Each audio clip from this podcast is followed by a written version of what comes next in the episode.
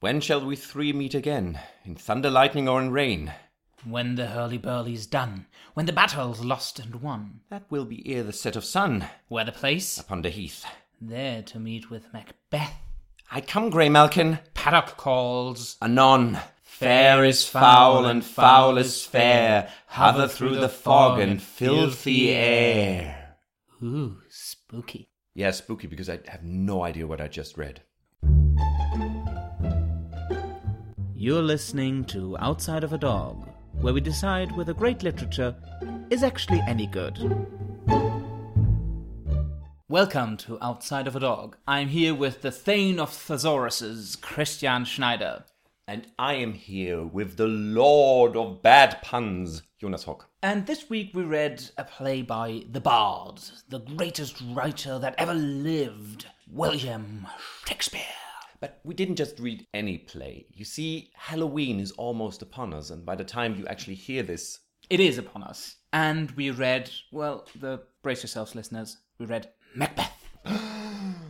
there will be discussion of the curse later on. For now, just know we will say Macbeth and Macbeth and Macbeth again and again and again in this review. Uh, we will also spin around the required amount of times and spit and swear and do all the other things that will be required of us.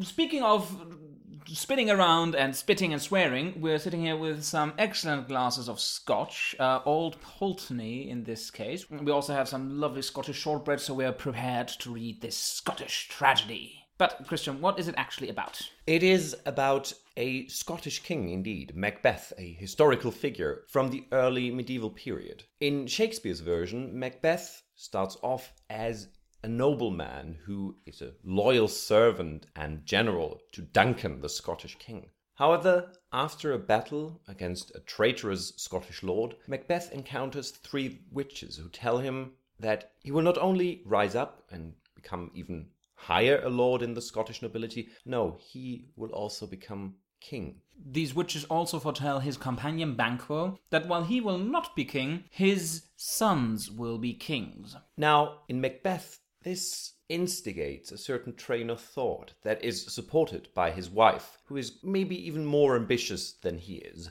And that train of thought is quite simple. If he should become king, he has to get rid of Duncan. And how to do that? Well, murder is the obvious solution there. And indeed, after some thinking, some doubting, Macbeth actually murders Duncan, who's a guest in his castle, and blames Duncan's sons, Malcolm and Donalbain, for the deed. There is some chaos, but the other noblemen decide yes, Macbeth is the perfect successor, so the witch's prophecy becomes true, and Macbeth becomes king of Scotland. Or rather the tyrant of Scotland, because in order to ensure his power, he first kills Banquo, or has him killed. He then terrorizes the country, and one after the other, his noblemen abandon him. They flee to England and there join Malcolm, the oldest son of Duncan, in exile and plan a reconquest of their beloved Scotland, really, against Macbeth. First among them is Macduff, who's probably the fiercest rival of Macbeth.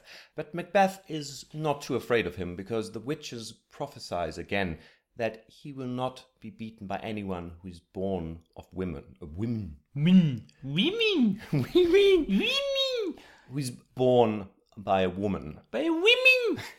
However, as prophecies usually turn out, in the end, it's not the way that Macbeth thought it would go. He is killed by Macduff, who was from his mother's womb untimely ripped. which is just a quite primal term for a Caesarean.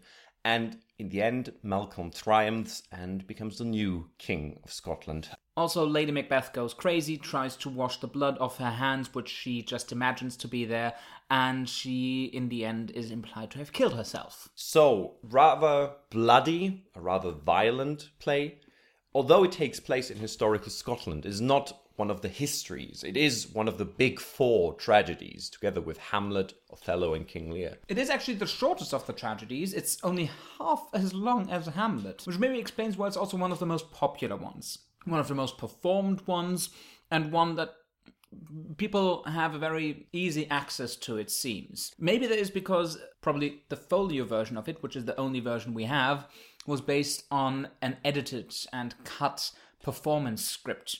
which is interesting to me because that shows that even at Shakespeare's time, people knew, yeah, you have to cut a lot of this. Yeah, I, th- I think in Macbeth it's quite clear that Macbeth is definitely written for the stage because there's a lot of spectacle in there. You've got special effects, the witches, magic, battles, and all Sword of that. fights, beheadings. Murder, blood, Blood. madness. So that is also, I think, one of the reasons why Macbeth is so popular. It doesn't have, at least at first glance, the long monologues of, of Hamlet, the long existential philosophizing, or the long scenes of madness that King Lear has. It's a lot about really action, a kind of just ending that you get in the end. It's very unlike Hamlet and uh, King Lear in that regard that you might think this is not really a, tragedy because, hey, the good guys win, right? But that is one question that we might discuss. Is Macbeth a tragedy and it, is its eponymous hero a tragic hero or not? Interestingly, my dear restoration friend Samuel Pepys comments on Macbeth, as he does on most Shakespeare plays, and says that he finds it very diverting, even though it is a tragedy, which he considers odd. So there is a lot to enjoy in Macbeth, really. Not just the violence and the gore and the action, but also there's the infamous Porter scene, which actually, reading it today, really holds up. That is still funny, the way he describes alcohol provoking the desire and taking away the performance. You think the Porter scene is funny? Hell yeah, it is. Well, it is, but I also think it's one of the darkest scenes in the entire play, Yeah, it's, it's very black humor, very dark, cynical humor. Especially considering where it's put. It's put immediately after the murder of Duncan and before the murder is discovered. Yeah, the king is dead. Let's have some hangover jokes about dicks. And any other author or playwright might have misused that scene incredibly. Some sort of ham fisted comic relief.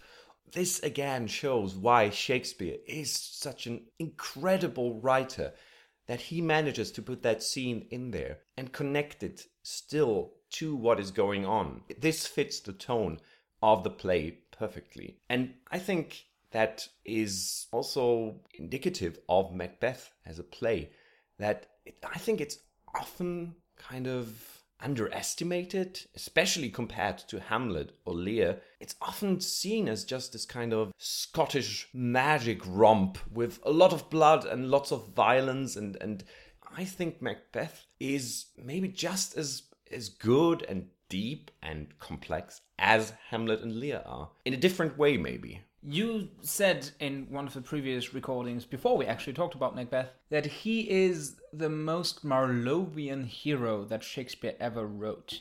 I've thought a lot about that in recent weeks, because on some levels you're right, on some levels that's true. He's very relentless. He's very violent as well. He's a soldier. Shakespeare's time was the emerging time of armies, of professional armies, where soldier became something that you were, not just something that you did.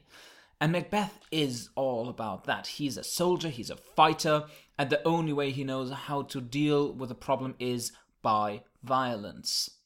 But then Shakespeare does something different that Marlowe never would have done. He gives him all the long speeches where Macbeth has doubts, and he has them right from the beginning. Yes. Right when the witches tell him, You will be Thane of Cawdor and you will be king hereafter. And then he's told, Now you're Thane of Cawdor. He thinks, That means I have to kill Duncan. But a Marlowean hero would have said, Okay, let's go ahead and kill the king. That that and, is and true. Macbeth then says, But should I kill the king? Or is that wrong? And then actually says, No, no, no. If destiny wants me to be king, I will become king in time. I don't have to rush it. But then he's drawn back in and he gets involved in this cycle of violence. And that's something very tragic about him as a hero that he's drawn towards an inevitable consequence by his own deeds and the circumstances working in unison. I totally agree. Um, I think that is an aspect that is more like Hamlet again. This thinking about things, overthinking them, a kind of dialectic way of approaching it, and yet not coming to a conclusion. But I think where Macbeth is more Marlovian is not just the the violence, the transgressive aspect that he basically not just breaks the law, but he breaks the most holy of laws, the Hospitality. hospitality laws exactly he kills duncan under his own roof. It's interesting how that prefigured really the most horrible event in early modern Scottish history, the massacre of Glencoe, which our Game of Thrones fans know as one of the inspirations for the Red Wedding, even though it, Spoilers! though actually the massacre of Glencoe was really much much worse in my opinion. Because it actually took place. Yeah, exactly. Okay, thanks.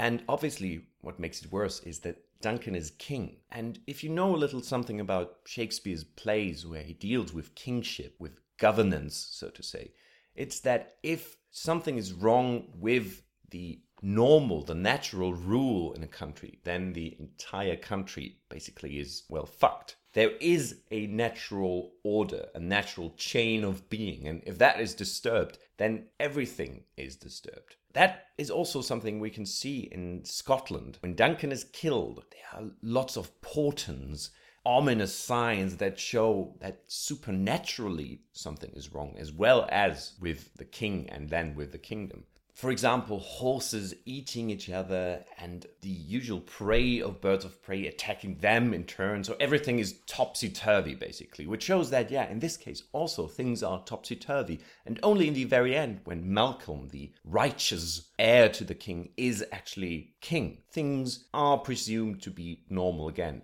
Obviously, it also helps that Malcolm is one of the pre pre predecessors of the Stuarts, who at that time came kings of England. So Shakespeare again manages to integrate the current situation and brown nosing the current government quite easily. Though interestingly, it's actually Banquo who is by the, by the witches, of course, foretold that his sons will be Oh, kings. right, right. He's the head, the spring The- the of- of, the Stuart Yeah. line, and, and that's why, full disclosure. Two years ago, Christian and I were involved in a production of Macbeth, which I think gives us a real personal connection to the play. I feel that a play that you've staged uh, for you as an actor and for me as a co-director, it gives you a very immediate access to the play, and it's a it's a feeling that you don't have for any other forms of literature. I think, and there we sort of dealt with that. That Malcolm is king by the end, but there's still Fleance, that son of Banquo, and the very last thing that happened on our stage was Fleance drawing a knife and preparing to kill Malcolm, because the cycle of violence will just continue. It will only get worse. That is inherent to the play, apparently. The famous film adaptation by Roman Polanski from the 1970s ends with Donalbain, the other son of Duncan, visiting the witches. So he's basically preparing for his ambitions to be fulfilled. So, something about this play, although it seems to have a rather neat ending, something about this play makes it uneasy to say, yeah, it's a it's tragedy, but it's also a political play where everything turns out right. And I think one element that adds to this uneasiness is certainly the supernatural aspect. I mean, that is often part of Shakespeare's plays. In Hamlet, there's a ghost. Even in Julius Caesar, when the co conspirators are planning to kill Caesar, signs, ominous portents that tell us that, yeah, there's something wrong beyond what is going on in the here and now. And Macbeth is certainly the tragedy, at least, where that is most in the forefront, where the supernatural element is at the very center of the play. And I think that is an aspect that is worth discussing as well. Because on the one hand, it adds to this discussion is Macbeth really a tragic hero? Because if there is some supernatural element, then that takes away from his kind of responsibility. But maybe all of that is just like in the dagger scene, something that he imagines, some projection of his desire, some fantasy basically that he builds up in order to say, yeah, yeah, I'm going to be king. The witches foretold it. See? See? Though I think the thinking that outside forces that influence the destiny of the hero, be they supernatural or natural, that that somehow makes the hero less of a tragic hero, is a very modern way of thinking and not a Shakespeare way of thinking. Because, for example, Romeo and Juliet, tragic lovers, obviously, but they are star-crossed. Their destiny is not to be happily united. Destiny was not something weird and outlandish for Shakespeare and his contemporaries. It was a fact of life. It was something that they completely believed in and that they struggled with, certainly, such as we struggle with the things that we completely believed in, but they still did. Definitely. But again, it's Shakespeare we're talking about, and he manages to add a dimension to that which at least makes it easier for us as a modern audience to interpret it as such. Obviously, Shakespeare wouldn't have said, Yeah, I'm trying to psychologize Macbeth to such a degree that all of that is just some sort of, I don't know. Figment of his imagination. Exactly. His PTSD. exactly. But at least Macbeth is a complex character, or complex enough, that the same doubts that he has regarding the deeds and the philosophy he has we can also apply that doubt to the supernatural element. But on the other hand, I definitely agree, and I think that is very important that the supernatural element shows us something about the world the play takes place in. That similar maybe to the other Shakespeare play we discussed, The Midsummer Night's Dream, where the element of the fairies introduces some notion about human nature and about human sexuality in that respect mainly. Here, the supernatural element tells us something about the world that is, again, a bit bleak, maybe. That in this medieval Scotland, it doesn't really matter who's king or not. That in this world, as you said, the cycle of violence will keep repeating itself. And that also means that there will always be witches. There will always be chaos. There will always be some element that is beyond the grasp of humans, no matter how much they try to rationalize, to legitimize, to kind of build order, to build kingship, to build a political or social system, there will always be this element of chaos.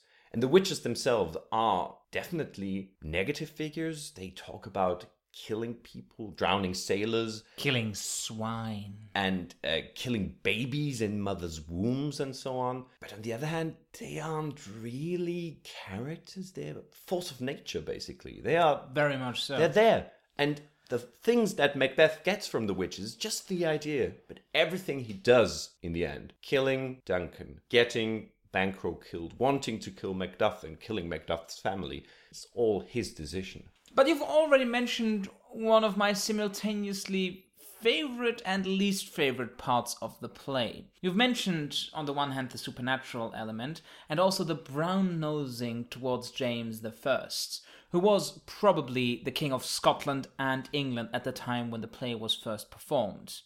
Now, it's a bit dubious. Either it was first performed in 1603 or 1606. I personally think 1606 is more likely, because several things in the play seem to refer to the gunpowder treason and plot, which you should remember. For example, Lady Macbeth tells her husband, Seem like the innocent flower, but be the serpent under it.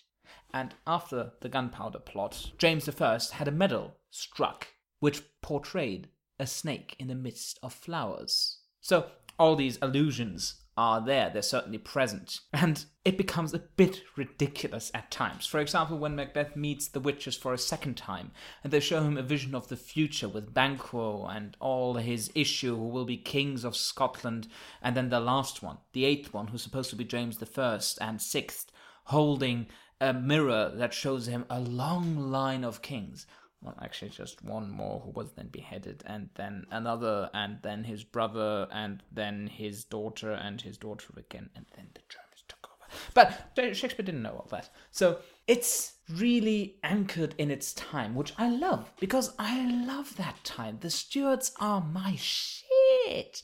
I make a living by pretending to be the husband of Elizabeth Stuart, the, the daughter of King James I.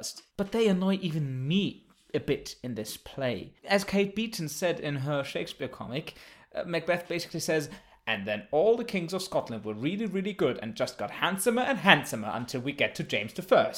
And James I says, Is that really true? And Shakespeare, yeah, yeah, it is. It's so much about pleasing James I that it's infuriating sometimes. Yes, we get that Macbeth is a bad king because his clothes don't fit him. Yes, we get that it's about witches and James I wrote a book about witches. He was a professional witch hunter, essentially. All the symbolism is not very subtle.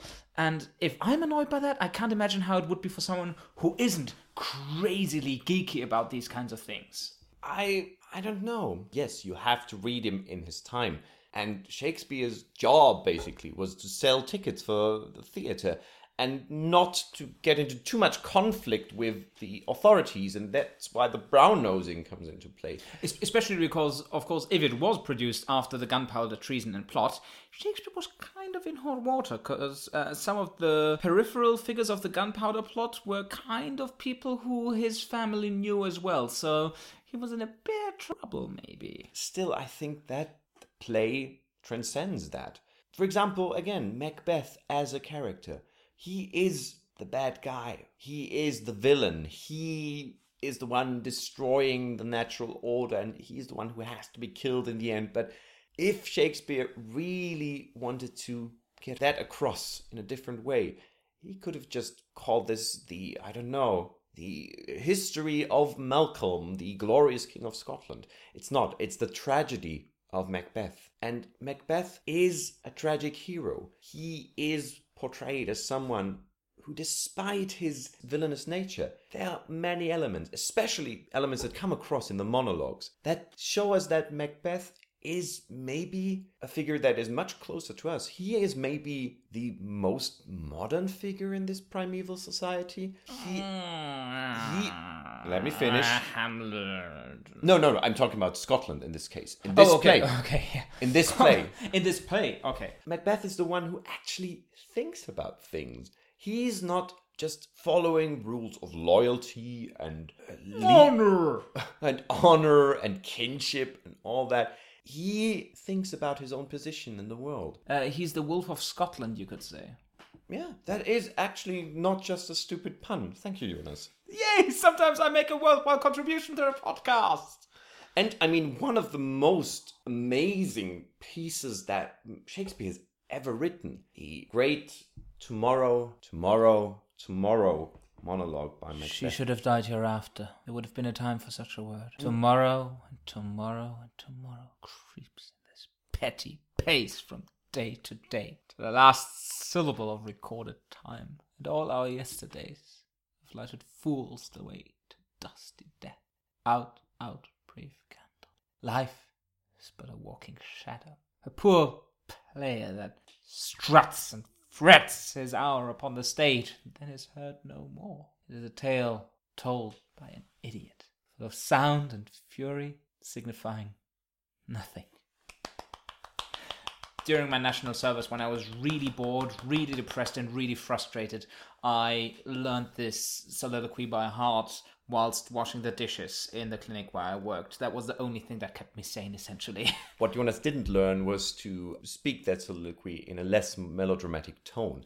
But I was fucking 19! What do you expect? but nevertheless, this is some hardcore nihilist shit. It is. And, And- that's why I identified with it as a 19 year old idiot in my gap year, essentially. And you might say that this is something Shakespeare criticizes and says, oh, yeah, the villain, he's a nihilist, so he has to be punished because he doesn't believe in anything. But on the other hand, so far, Macbeth has had a quite rational, if again, villainous, negative train of thought. So when he comes to that conclusion, not only 19 year olds might say, hang on, this, this Macbeth guy has the right view, at least, again, on the world as Shakespeare portrays it. So I think Macbeth is a more complex figure than just the straw villain for uh, the Stuarts to kind of say, oh, yeah, we're much better than that. Again, I think it is actually a good tragedy. yeah. And so far, we've only talked about male Macbeth. There's Lady True, Macbeth as true. well. A Who is fascinating character. one of the most- fascinating character. I think it took 200 years after Shakespeare until such complex female characters entered the stage of England again. But Shakespeare was incredibly good at writing women, considering that no women were allowed on his stage. He writes Lady Macbeth as this really interesting villainous figure. But anyone who's ever done any sort of performance, be it amateur dramatics such as we do, or be it professional actors, will confirm to you playing villains is so much more fun. I mean, in, our Macbeth production, you played Seward and the second murderer. Which one was more fun? Seward. Oh, I'm sorry. shit. Even though as Seward, you had to deliver that really awful speech towards the end about, oh, it's good that my son died because he died a hero's death. Yeah, but at least I had something of a character there. Um. Anyways, Lady Anyways, Macbeth. le- she is a villain, but she's such a great character. She has some of the best speeches. Come, you spirits that tend on mortal thoughts, unsex me here. So it's very interesting for people who are interested in early modern perceptions of gender as well. The way that she's really complicit in the murder that her husband commits, and she actually takes the daggers back to the chamber and smears the faces of the attendants with blood so that they will be the suspects in the murder. She's evil, of course, but then she goes mad. And it happens off stage. We don't get a long speech from her delving into her madness, but we get her just being mad. And maybe that's even stronger because that way we're simply confronted with her. We don't get an insight into her thinking like we do with her husband, but it's so effective and it's so iconic as well. That's why she has been the feature of so many portraits, of so many paintings. I think that if Lady Macbeth would just go mad, that would be actually kind of bland because her madness, you might call it more effective. I say it's a neat way of getting her out of the picture because that is kind of a letdown. I think the madness only works if you see the complexity of Lady Macbeth's portrayal before the murders or before all goes wrong. You do, though. But she has to force herself. She has to Exactly. call on evil spirits to commit the murder or to get her husband to commit the murder. Lady Macbeth is so often misrepresented and is played in a wrong way often that she's considered to be the, the true villain of the piece, that she's the one who instigates the whole thing, who basically forces Macbeth to commit the murders, and that is so wrong. She kind That of does. so though. wrong. She, no. she kind of does. No, no, no, But no, She's no. a Machiavellian character. She's a vice figure. No. she's no, she she's not. Seduces she him. is not. She is not. What is she then? is- Is, she a little Ophelia who says, no, "Oh, no, oh my definitely God, my not. husband is so There's evil." something in between that, like Is real women. Oh, so does she have curves? Oh, definitely. Especially if she's played by Marion Cotillard. We, we French hat. Yeah, we discussed that. Oh yeah, we did that. yeah. No, actually, that is an interesting aspect. Lady Macbeth says, unsex me, but you get the feeling that the Macbeths are actually kind of a happy couple. Yeah. Also, what happened to that child? I wonder because she says, "I have given suck and know how tender it is to love the babe that milks me." But that child is not present. That is a real tragic backstory. That's just hinted at. Um, it's so effective. In historical terms, she was married before and she has a grown up son from that first marriage. You're kind of a spoil sport right now. I'm sorry. I'm trying to think about the character, not the historical figure. But indeed, yes, if you just look at the text, that is a really interesting fact. And I think the Macbeths only work in the plural as a team. So neither of them is a villain who kind of drags the other one into that thing. Macbeth has criminal energy, but he also overthinks things. Lady Macbeth has ambition. She's much more brash, much more energetic. But on the other hand, she might have more of a sense for morals. I mean, that famous quote about the old man having so much blood in him. That is her realizing how many crimes she has helped committing. You don't hear something like that from Macbeth. The further Macbeth delves into his role as a villain, the more bitter he becomes, but also the more accepting. He owns that role in the end. He says, Yeah, bring it on. Everything is pointless. Lady Macbeth certainly is more of a firehead. She is the one who has these great images that you mentioned. She also says that if she were forced to do it, she'd rip her baby from her breast and Dash its brains out. And that is an incredible image, but there are the cracks in that image of her as the villainess. She's more words, but in the end, it's Macbeth who murders Duncan. And she's kind of glad that he does it and not that she doesn't have to do it. So, in a way, they start at opposite ends and then meet and end up on opposite ends again. They go through the same development, just in different directions. And as I said, I think seem to have kind of a happy relationship. They're definitely sensual. You can really imagine them having, Oh, yeah. having some sweet, sweet post battle sex.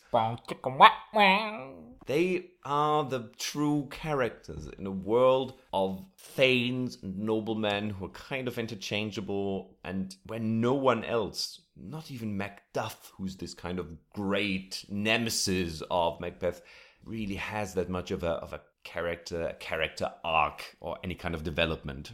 Maybe that shows that the version of Macbeth that we have really is based on a performance script, on a prompt script that was already cut for performance. Because in performances, you sometimes have to cut the subtleties of some of the characters and you emphasize certain other characters.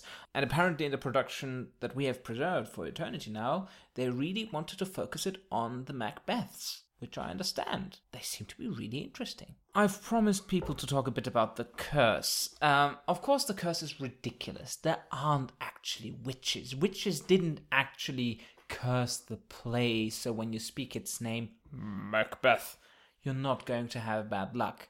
Though the production that we did two years ago kind of confirms the idea of the curse. Uh. Let's just say it was very chaotic. In our first performance, Macbeth and Macduff tore down a curtain whilst fighting, and Macbeth had a bloody wound on his head afterwards, which he just kept because it was awesome. And also in the last production, Macduff actually dislocated his shoulder because they deviated from the choreography that I had given them.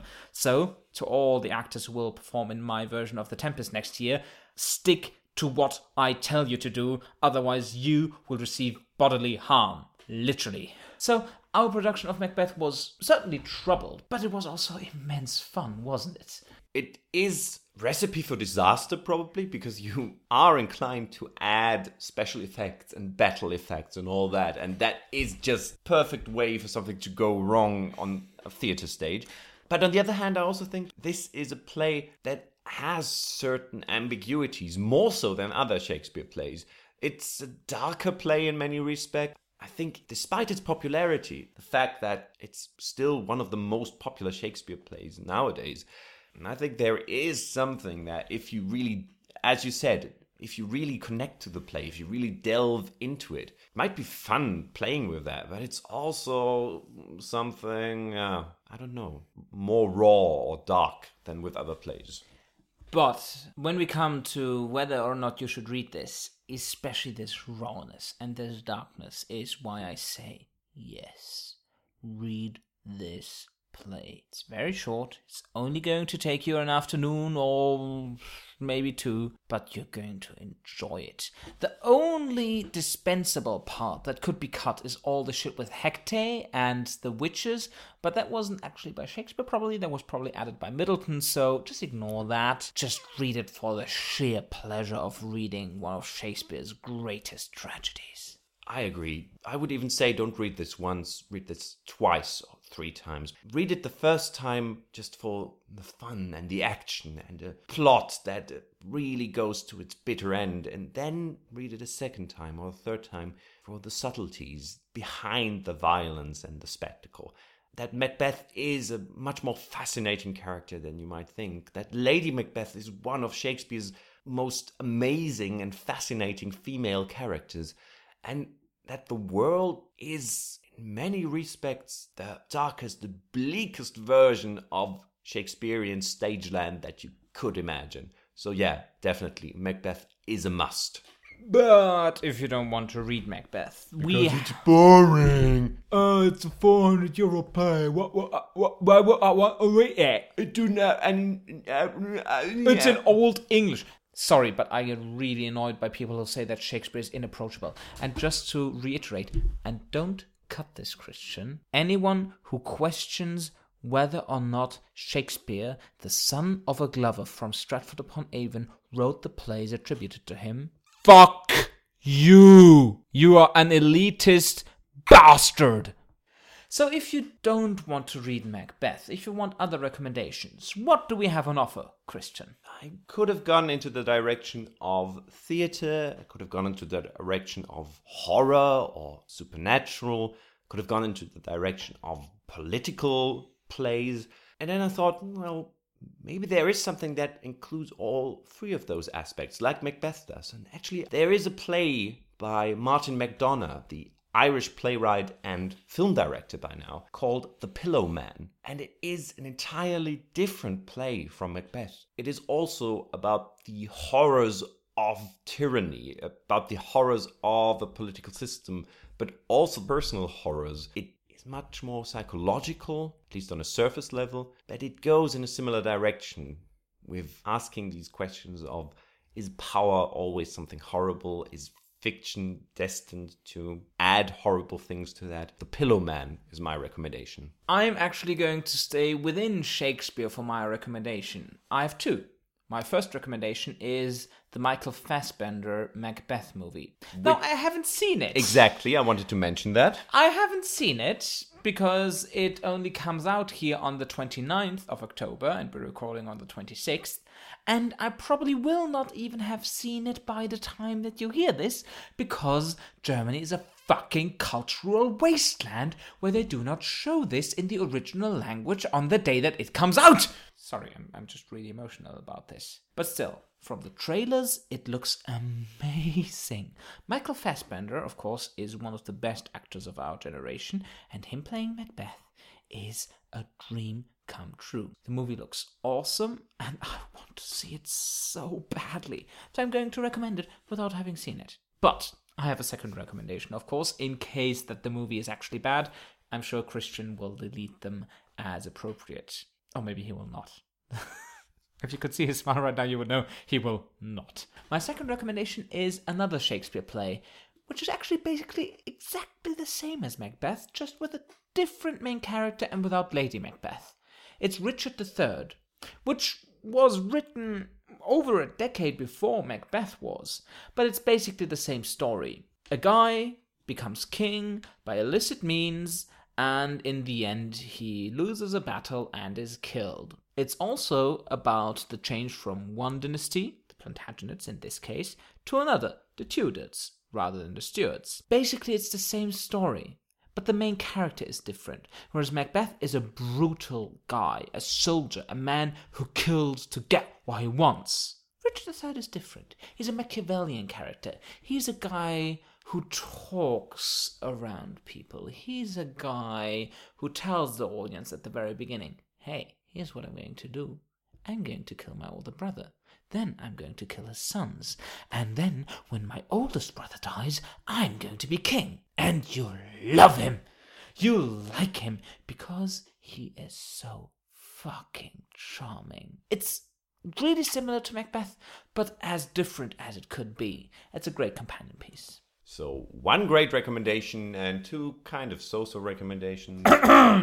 anyway, if you had enough of all that Shakespeare, Larifari, da di da, why not recommend something else to us? Because you can actually connect to us. You can follow us on iTunes and rate us there. You can follow us on Twitter at Outside of a Hound. You can like us on Facebook at Outside of a Dogcast. You can also write us an email outside of a dogcast at gmail.com.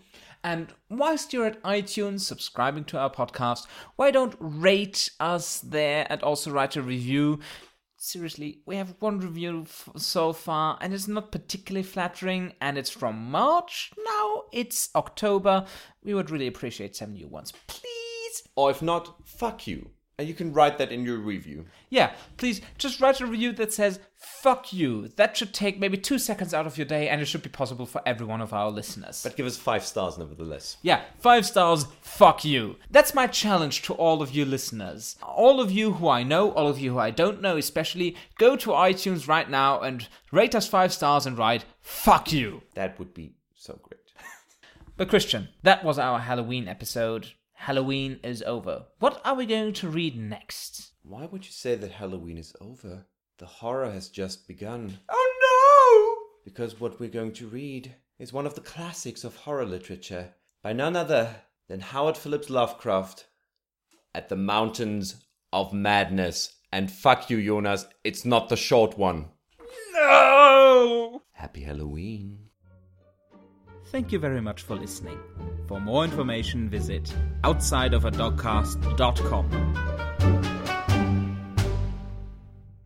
And you know, that is- Elderberry bushes. Elderberry bushes are a perfect analogy there. uh, I think elderberries is a good euphemism for an old geezer's testicles.